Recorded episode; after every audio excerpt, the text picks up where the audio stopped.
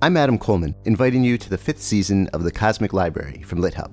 This season, we go on our tiniest reading adventure yet into short stories in the US.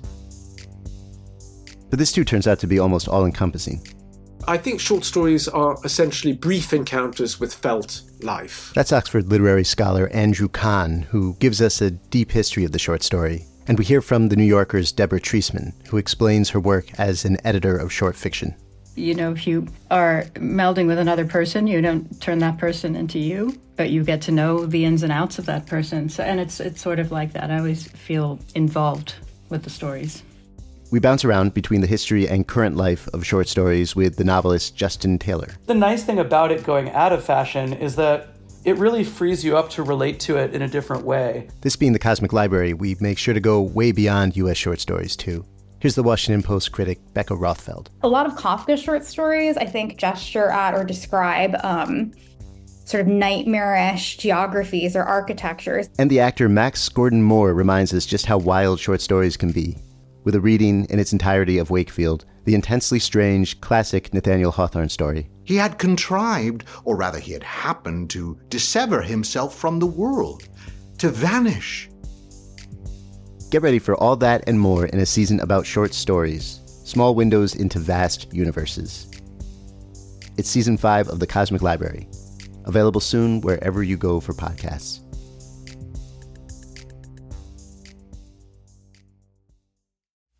Welcome to the Maris Review.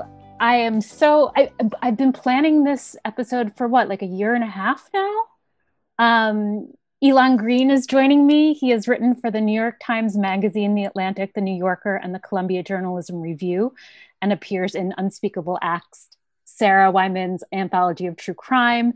He's been an editor at Longform since 2011, and his new book is called Last Call A True Story of Love, Lust, and Murder in Queer New York. And I've been hearing about it for a long time, and I'm so thrilled to have him join me now. Hi. Hey, Maris. it's so good. To, we're we're doing this. I feel like we've talked about it for so long. I am extremely excited. Okay. Before we get into the case that you wrote about and the characters that you wrote about, I think the first thing I want to ask you about is that you wait until the acknowledgments, spoiler alert, to talk about how you first heard of this case. So tell me about the decision to not use the first person point of view in the book. It was never anything that I considered because I'm so uninterested in my own role in the writing of the book. And in general, when writers bring themselves into books, I think it fails. Sometimes it can work, like the way David Grann brings himself into the last section of Killers of the Flower Moon, or it can work if the writer is actually part of the story. Mm-hmm. But I always felt that my role was as an observer, but also as basically a conduit for other people's recollections. So it would never have occurred to me to play any kind of role in the book unless unless I had to which I do in the epilogue. Sure. Um, so so let's now let's go back and tell me how you first heard of this story case. I don't know what to call it. Um, it it it really stood out to me that uh, my in my own personal life in the 90s i was a sentient human being living near Asbury Park, probably reading the Asbury Park Press, probably aware of something. Um, and yet I have no recollection of it, which speaks to how poorly it was covered or that I was too busy in high school drama at the time. I don't know. Um, well, the book was to some degree born out of a, a failed attempt at another book. Um, I had tried to expand another story uh, about some murders in San Francisco in the mid 70s called the Doodler Murders uh, into a book the idea that my agent and I hatched was that it would really be a history of the Castro in those years, and the murders would sort of be a backdrop. But once I realized that there was simply not enough material for that book, I figured I'd look for something else. And but I wanted to explore the same issues of uh, the a community that was basically being screwed on a federal and local level, uh, being extremely oppressed, and whose assaults and murders were not being taken very seriously. And so, reading, I think it was a back issue of The Advocate. Uh, it was a story that was written when this case was cold. The last call case was cold. And I had never heard of the case.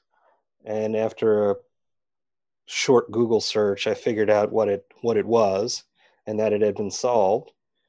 And so I texted it to my friend Sarah Weinman, who knows more about true Everything. crime than Yeah. than anybody else. And I asked her if she had heard of the case.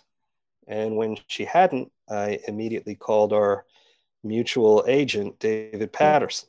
Yeah, that's such a good sign for um, a book if Sarah hasn't heard about your subject matter. It, struck me one of the things you write again in the acknowledgments because you don't you don't talk about your role in the book in the book, which I admire, um, was that there is no Wikipedia entry even for this case, which I find so shocking. And also it's it sounds so hard to come from the outside then and pull this thing together and see all of its angles tell me how you did that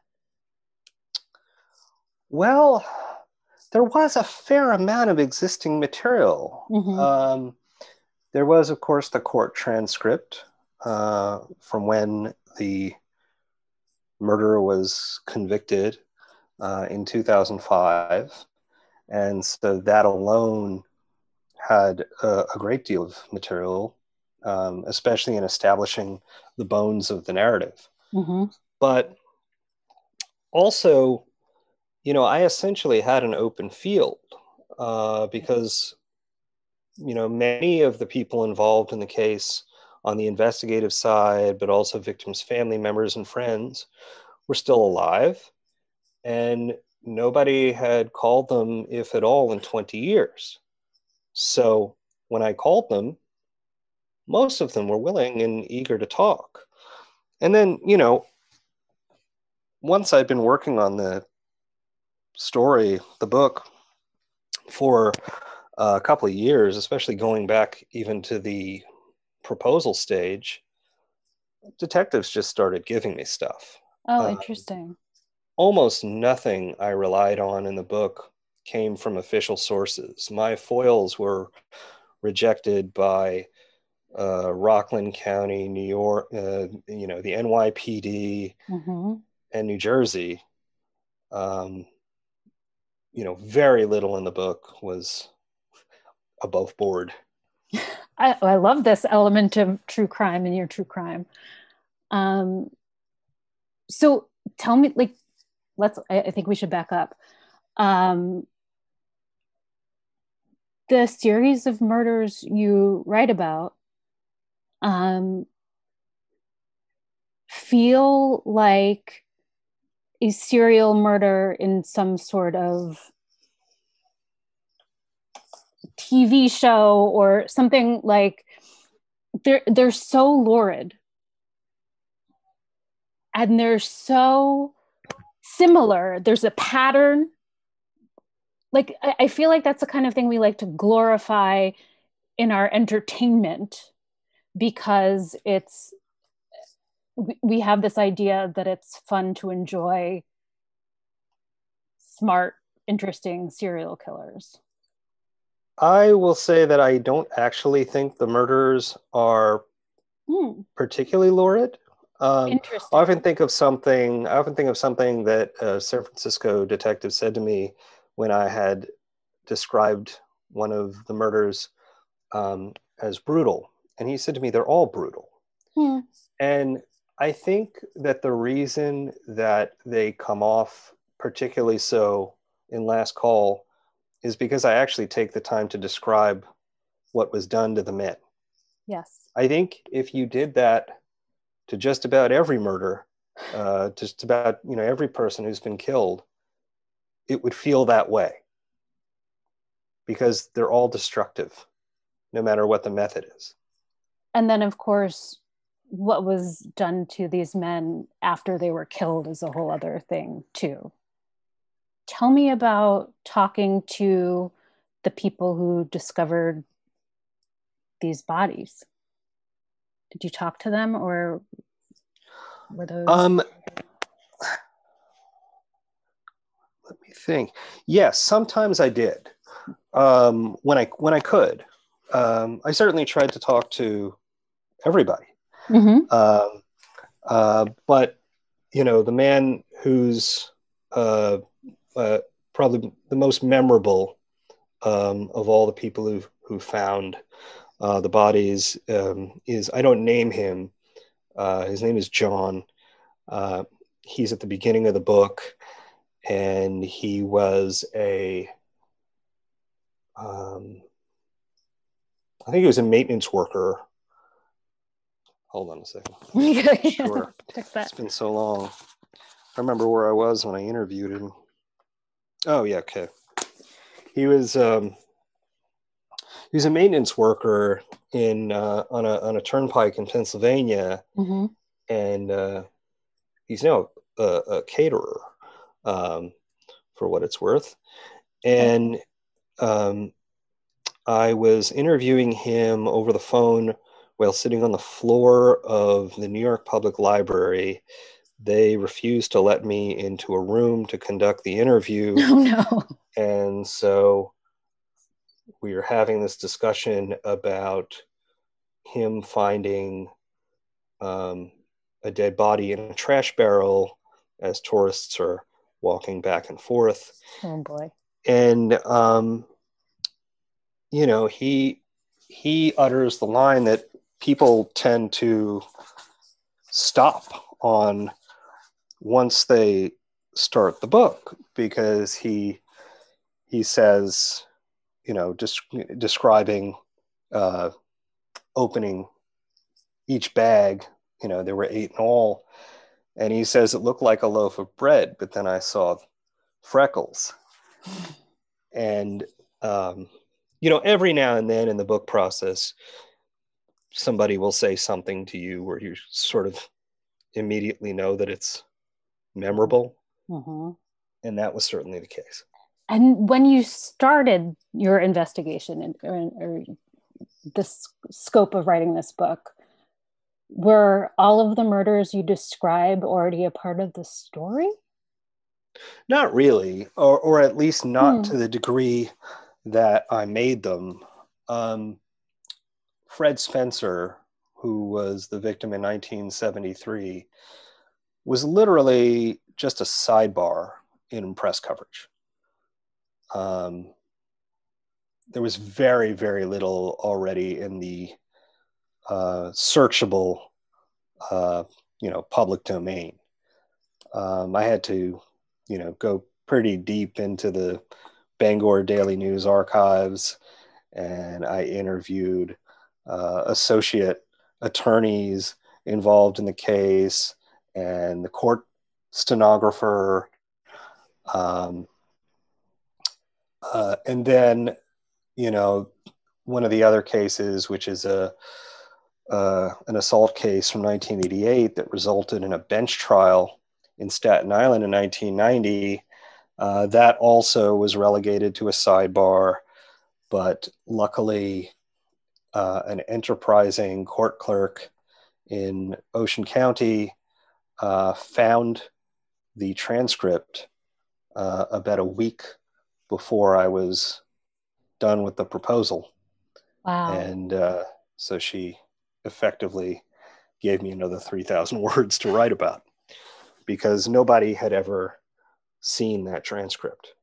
Tell me about the victims and what drew you to wanting to tell their stories in particular? It was a number of things.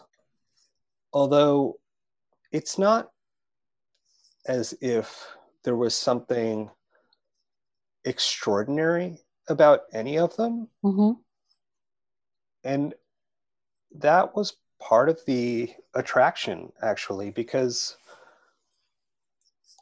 everybody, no matter how famous or forgotten they are, is interesting if you look close enough. Yeah.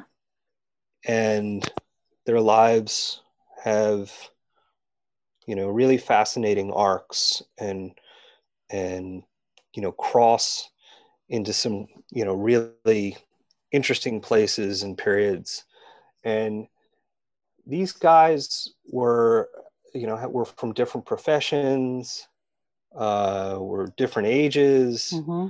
came from different places and and and had some really you know different experiences and and looked at as a whole they really encompassed like gay life in those years um you know some were in the closet Mhm. some were not uh one was in the military one was hiv positive.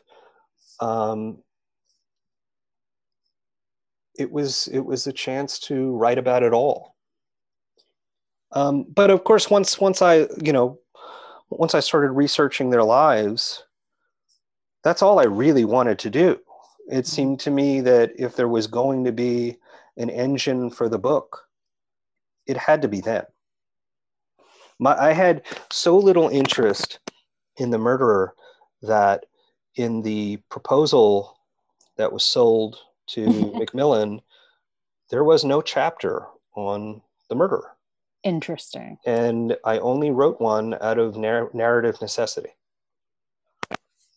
That that makes sense to me, having read the book, and yet it's um, it's what a great way to frame a true crime story to be about the victims rather than the perpetrator. I truly didn't give a shit, and I kind of, st- and I mostly still don't.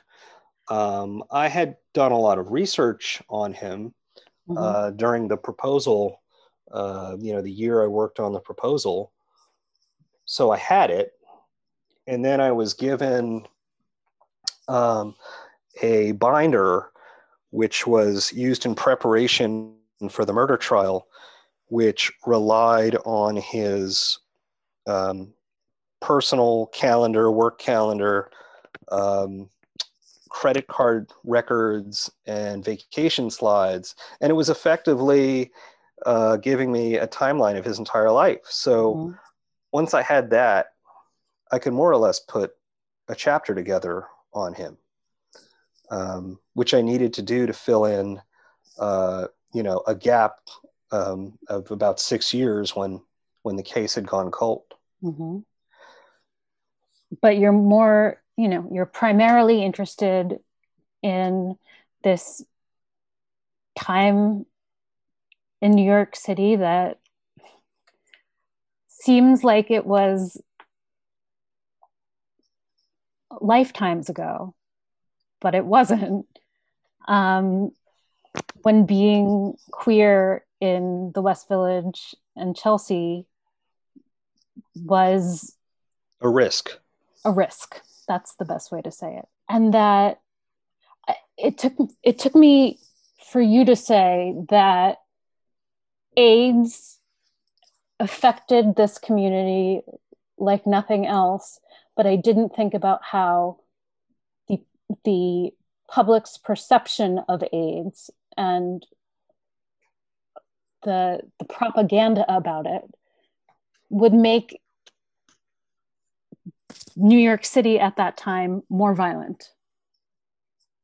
Yeah, I mean that was I have memories um, of that period and about that period in the epidemic. I remember being in school and you know hearing that AIDS was transmissible via toilet seats. You know that was sort of taken for granted. Um, of course, we learned about Ryan White. Yep.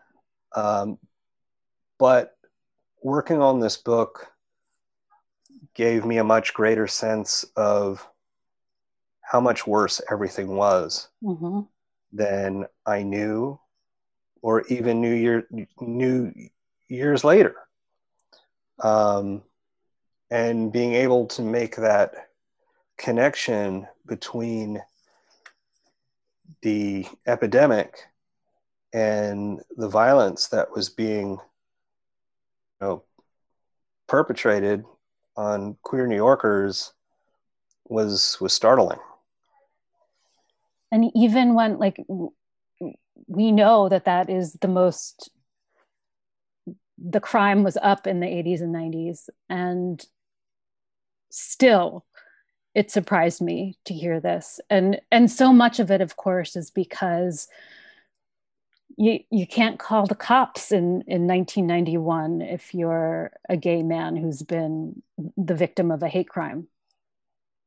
Yeah, I mean, I can't remember who who said it to me, but you know, um, I think it was I think it was probably a, a staff member of the Anti-Violence Project. They said, you know, people didn't bother going to the cops in the early '80s because assaulting a queer person wasn't a crime. Yeah. And so, how do you even begin to account for the numbers of people who are hurt um, if you can't even report it? Tell me about the AVP and um, the radicalization that was necessary in the area because violence just wasn't being addressed.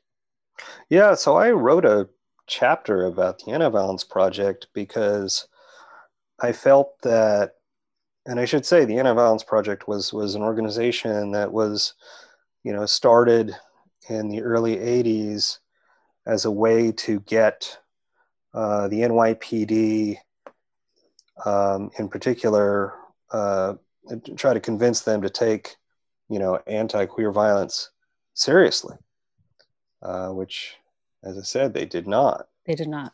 and you know avp is sort of uh, tangentially involved in the story of the last call murders um, but i felt that they were involved just enough that it made sense to just pull away a bit.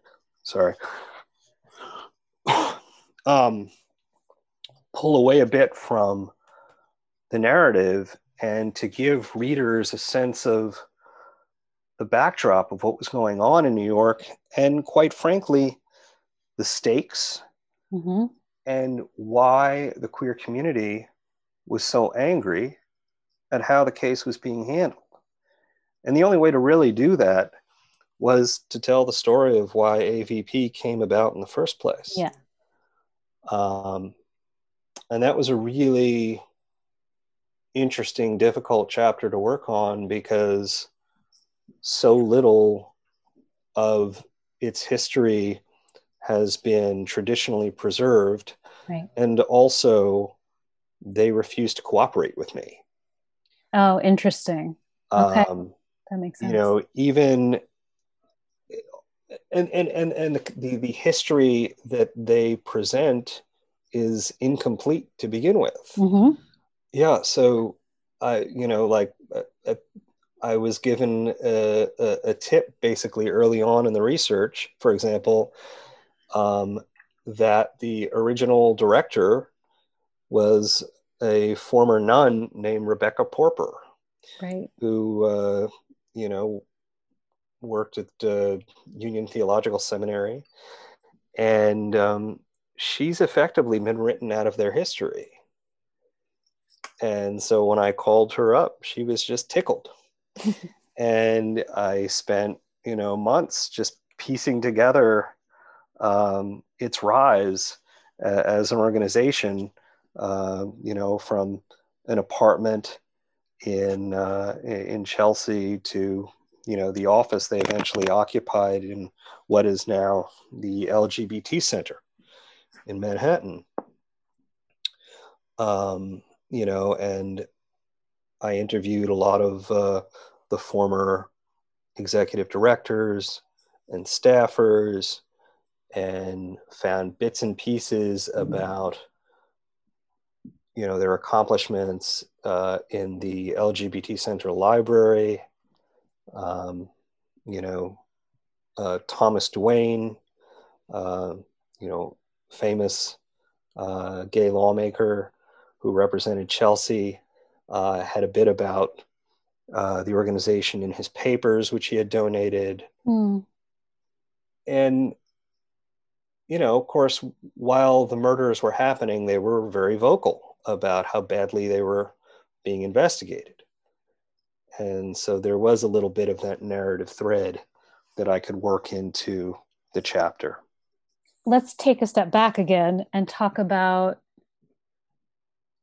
more about the scene that was going on in the 80s and 90s especially the the piano bars that you talk about. Like i certainly in this pandemic the idea of going to marie's crisis and singing show tunes drunkenly around a piano sounds like heaven. Yeah. Um, yeah. I- i mean again this was one of those things where material that i thought was going to be there just simply wasn't. And to this day i don't know why there hasn't been that much written about these bars. Yeah. Um, I think it's because so much of what has been written about queer life in New York in the early 90s, late 80s is through the prism of AIDS. Mhm. And so it doesn't really occur to anybody to treat the bars and clubs as bars and clubs where people would congregate to have fun, even amid a pandemic and an epidemic. And and so luckily uh, there were still existing sources of information Mhm. like Matthew Bank, who was the founding editor of a publication called HX, which was a bar rag, um, uh, primarily a, a gay bar rag. And he gave me, uh, you know, stacks of it. and it was, you know, basically an easy way to figure out, you know, where all these bars were and allowed me to give a sense of um, the layout of the, the bar scene in those years. Because many of these bars simply didn't leave a trace historically. which I I feel like especially in the media that I consume about New York City now, where every place seems to have like a fandom and like uh, people who want to um, remember what's happened there and and and be a part of its history. And the thing is, is those people still exist. Um, they just don't necessarily have an outlet to Mm-hmm.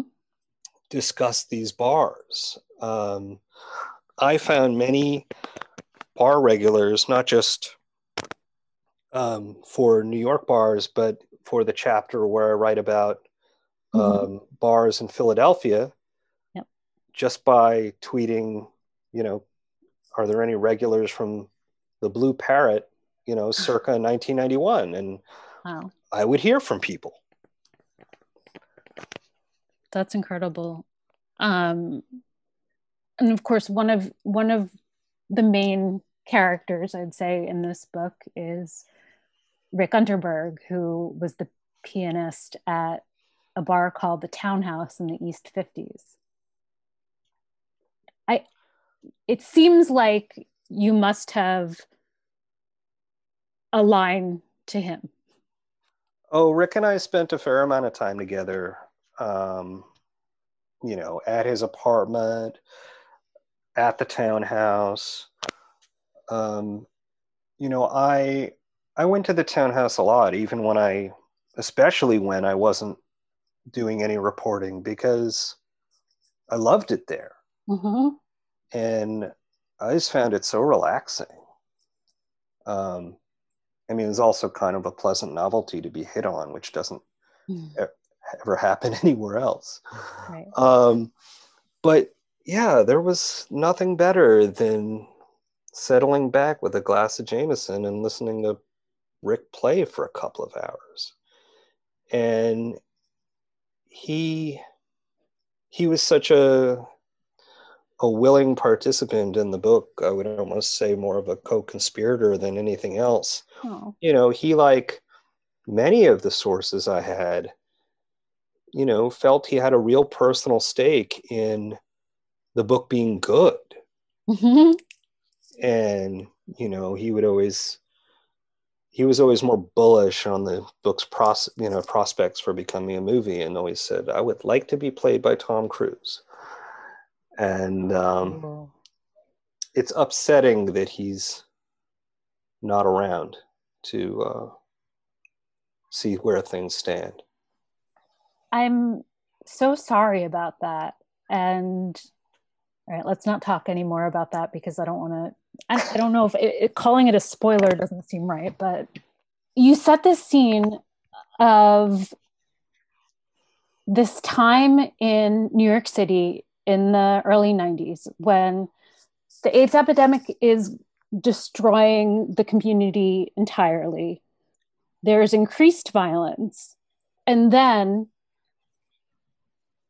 on top of all of the other horrifying things going on, there is an actual killer on the loose. Tell me about Rick's and, and other people's experiences if, if you ask them about it. Um, So, of, like socializing and, and thing- wanting to feel. the thing with these murders, Mhm. and you know, it's one of the reasons why people don't remember them, is that when 11,000 people are being diagnosed with AIDS in a Mhm. year, as I think they were in New York, and I believe it was 1991, the fact that there's a murder happening in, you know, maybe once every 10 months or 12 months doesn't really register Mhm. um, you know, from as as Rick, you know, once memorably put it, like it didn't really affect the the the, the two murders of, of men at the, from the townhouse didn't really affect the ebb and flow of the bar because you know they were tourists Mhm. and so you know they weren't missed and um, you know i think that the, you know the bigger picture of gay life in new york was so bleak during that period that the fact that there was a serial killer targeting these men was kind of an afterthought. You know i only met a single person during the reporting of this book who wasn't directly or even tangentially involved with the case who knew about it. And obviously, I interviewed many gay men who were adults and living in Manhattan during those years. It simply did not catch anyone's attention, and for very good reason. and so along the lines of the police completely letting down the Chelsea and West Village communities, there's this murderer who kills gay men, and it's hard to get that to the top of the NYPD's priorities list at that time. Well, not just not just the NYPD's per- priorities mm-hmm. list, but even the communities. Sure. You know, it's it's sort of like spilling a glass of water on yourself in the middle of a rainstorm. hmm You're not going to really feel it. Quite frankly, um, you know, looking back on it now, I'm shocked that it got as much attention as it did. And I think it only happened because it was New York and because Margaret Mulcahy, the wife of the second victim, was so vocal about wanting these murders to be solved. Because once again, you're dealing with if if you if justice comes from family members being active and angry and vocal, then that makes it extra difficult if so many of the men who died were at least partially closeted. Absolutely. Um, you know, for me, Margaret was as close to a hero as the book has because she kept at it and and not everybody did not everybody had advocates you do eventually find a perpetrator the stories line up he was convicted of some stuff two of the murders the ones in new two jersey of the murders but you don't spend a lot of time on him. Part of it is, as I say, I'm just not interested. Yeah. But also, he never confessed. To this day, uh, even in letters he sends from prison, he denies any culpability. Um, and also, just in general, motive doesn't tend to really factor into serial murder cases. Mm-hmm. You know, by the time you're killing upwards of a half dozen people at least, you're just doing it because you like it. So, to the extent that I was interested in him eventually, it was only because I felt that, you know, he was probably under some of the same societal pressures as his victims Mm-hmm. but he obviously handled it differently and made different choices. Thank you, Elon. This has been so enlightening and so terrifying and sad too. Um, before we go, everyone should read Last Call, um, especially if you're like me and have lived in New York a long time and you think you know everything or partly everything or something and you basically just know nothing. That's my blur. um, Elon, tell me what you've been reading before we um, say goodbye. Right now, I am reading um, Sarah Schulman's forthcoming history of ACT UP, New York. Have you found overlap? To some degree, um, ACT UP is mentioned only once in my book, um, mainly in, in passing in the uh, Anti Violence Project chapter. But no, I mean, hers is such a thorough, uh, insanely so, uh, Yes, history that yeah. Uh, uh, the other book is The Believer by Abe Riesman, uh, his biography of Stan Lee. And um, I'm loving both of them. I no longer have the patience to read anything I don't like. That's what a wonderful point to get to. I'm still learning. Well, luckily, um, you know, my job, to the extent that I have one, doesn't require that I do that. thank you. Elon Green, thank you so much. This was such a joy. Thank you for having me. Thank you for listening to the Maris Review, and check the show notes for the books we discussed on here today. And please subscribe wherever you get your podcasts.